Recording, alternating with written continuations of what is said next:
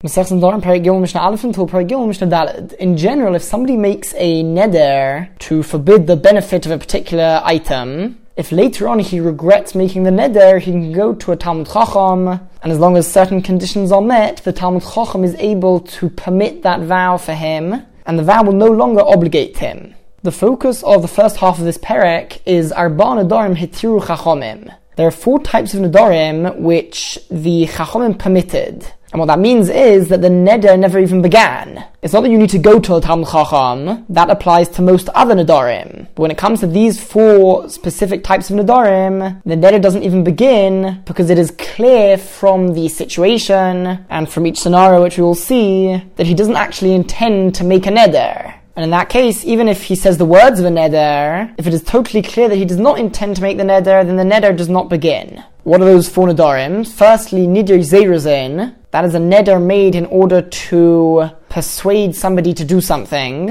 And the Mishnah will discuss this in more detail. Secondly, the nidre havai, a neder which includes an exaggeration. Thirdly, the nidre shgogos, a neder made by mistake. He didn't realize a particular fact at the time that he made the neder. And fourthly, the nidre oinsim, a neder which he made or he caused to be made valid as a result of something which happened out of his control. And again, we'll see what exactly each case means. So firstly, nidrizeruzin, a neder which is made to persuade somebody to do something, ketzad, what would be the case? So if somebody was selling an item in the marketplace, and we'll call the seller Ruvain and the buyer Shimon, the Omar and Ruvain said to Shimon, you want to buy this item?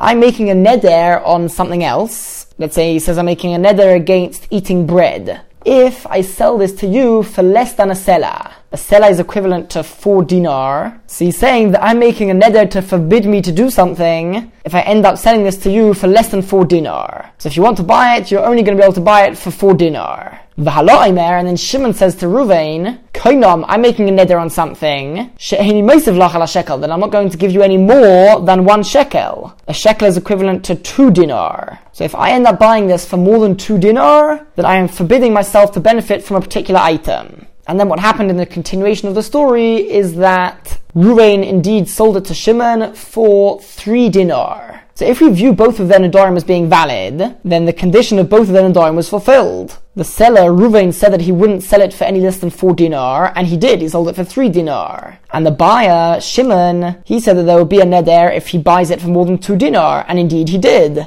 He bought it for three dinar. Nevertheless, the halacha is that none of the nedarim are valid, and both of them would be permitted to benefit from whatever they made a neder against, because it is clear to everybody that shneim rates in dinarim. They both want to sell it and buy it for three dinar. That's what goes on in the marketplace. You always say a higher price than you're actually going to sell it for. You say a lower price than you're going to buy it for, intending to reach a compromise and reaching the middle amount, which is three dinar. So really all along the seller wanted to sell it for three dinar. In the marketplace, somebody who wants to sell something for three dinar says that he's not going to sell it for any less than four. And that way he's hoping to reach a compromise of three dinar. And so the Mishnah says that since Shneim rates of dinarim, it's clear that they both want to reach the amount of three dinar, so it's clear they weren't actually intending to make a neder. They're just trying to urge the other person to buy it for three dinar. And therefore it's clear that their neder is not actually meant as a real neder, so it wouldn't be valid and they would still be permitted to benefit from whatever item they made a neder against. Rabbi Eliezer ben Yaakov, Rabbi Yaakov says, and listen carefully to how the Gemara explains we need to read the next part,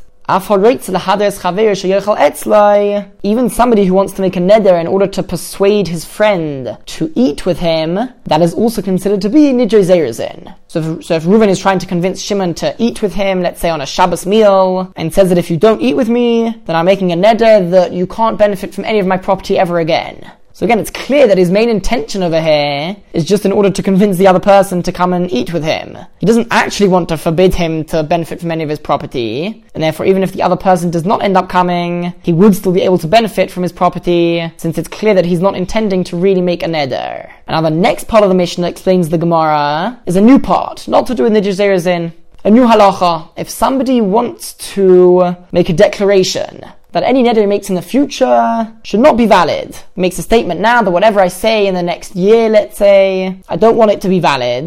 So he's able to do that. Oimer, he can say, Kol neder shani osid. Any neder which I'm going to make in the future, let's say in the next year, should be invalid. So indeed, that would work, and the neder would be invalid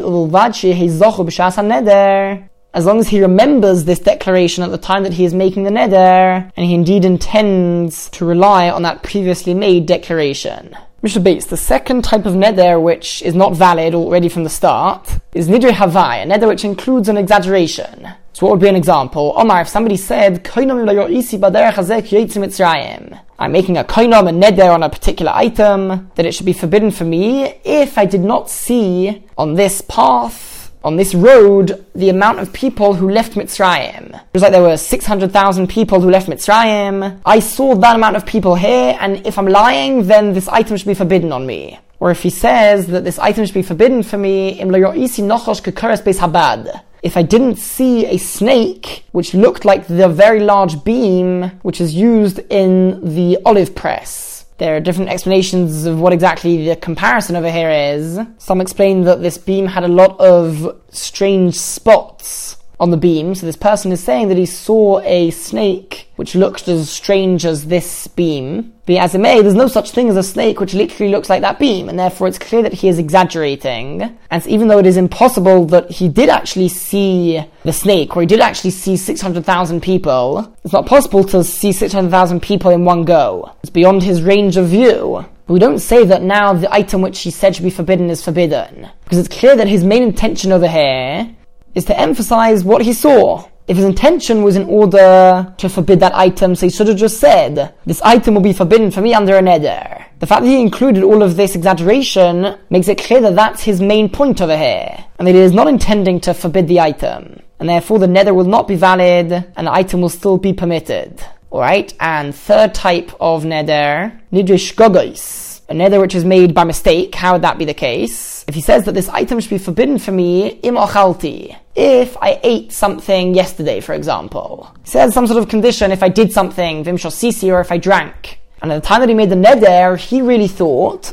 that he did not eat or drink that day. So he thought he was not making a neder right now. And only later did he realize, he realized that actually he had eaten or drank that day. Or if he says that this item should be forbidden for me, which will translate to mean if I eat something today, for example.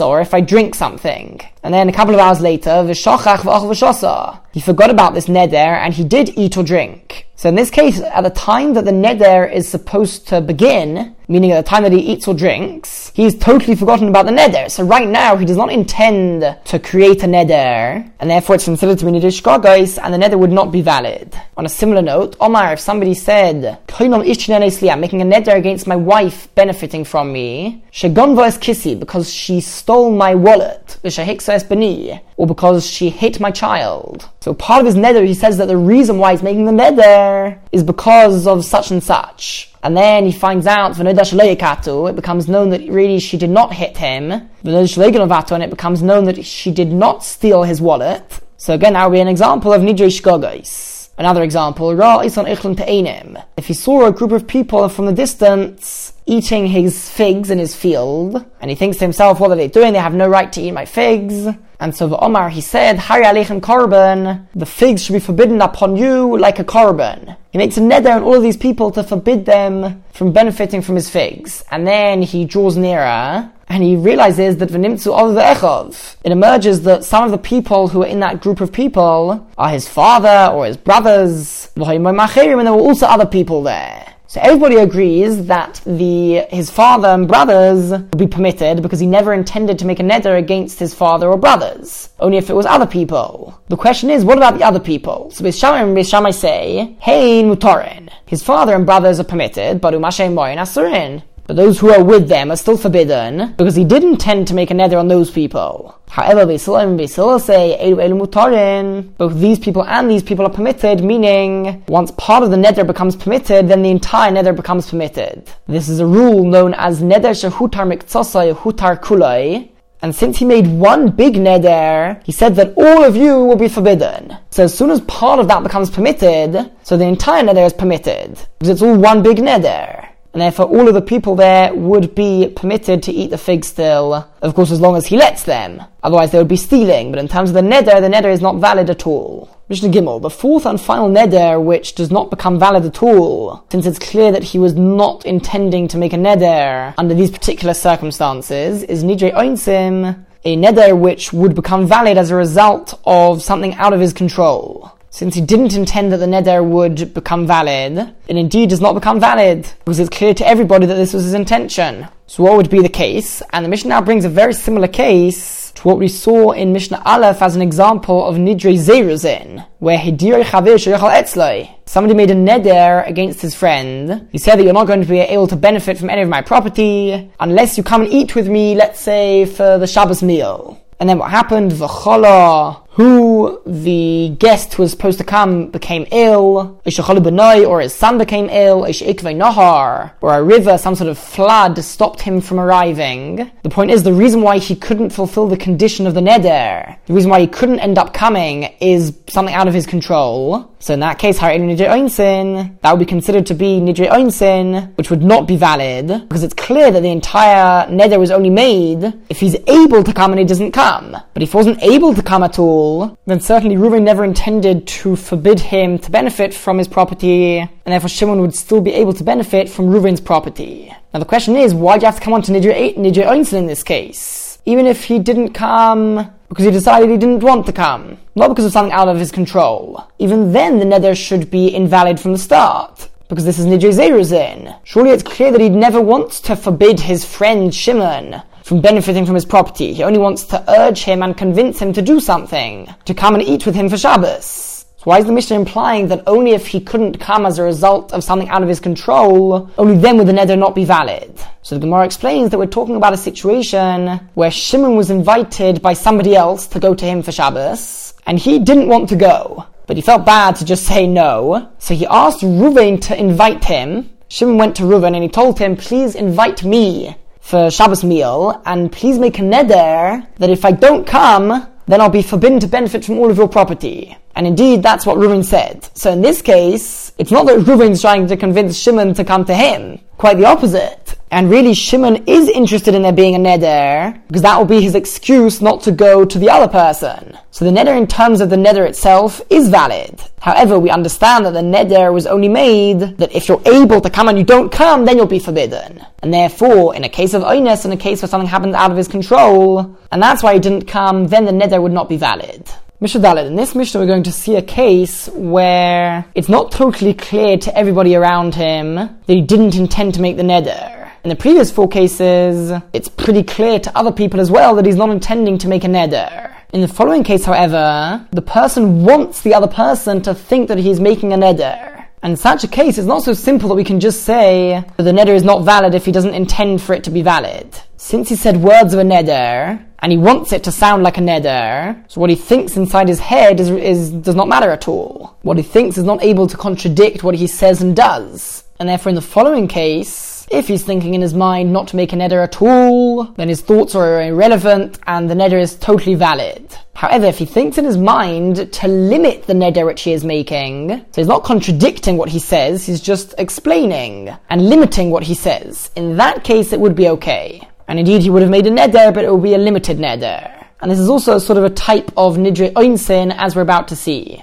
Nodin leherogim, one can make neder to thieves who are willing to kill, lecharomin, and to thieves who don't kill, they just come to steal. However, they're very brutal, and they would be willing to injure somebody if they don't give them what they want. And to tax collectors, and we're talking specifically about tax collectors who are doing so illegally. So they are not actually really appointed to be tax collectors. But as it may, one of these people comes into your house, and they start taking things, one is allowed to make a neder in order to support his claim that shehi truma, the food which the person wants to take is truma. Truma is the part of one's produce which he has to separate and give to a kohen, and it's forbidden for any non-kohen to eat it. So truma, even if it's not actually truma, one is allowed to make a neder saying that a particular item should be forbidden for me if it's not true that this is truma. Or he can make a neder to support his claim that shehin shall be samelech. The thing which the person wants to take belongs to the king. It's property of the king or the government. Even if in reality it does not belong to the king, you can say that if I'm lying, then this item should become forbidden for me. But as we explained, he would need to think in his mind that it should be forbidden for me only today. He's not, he's not thinking it shouldn't be forbidden at all. He's thinking that the neder which I'm making should only last for today.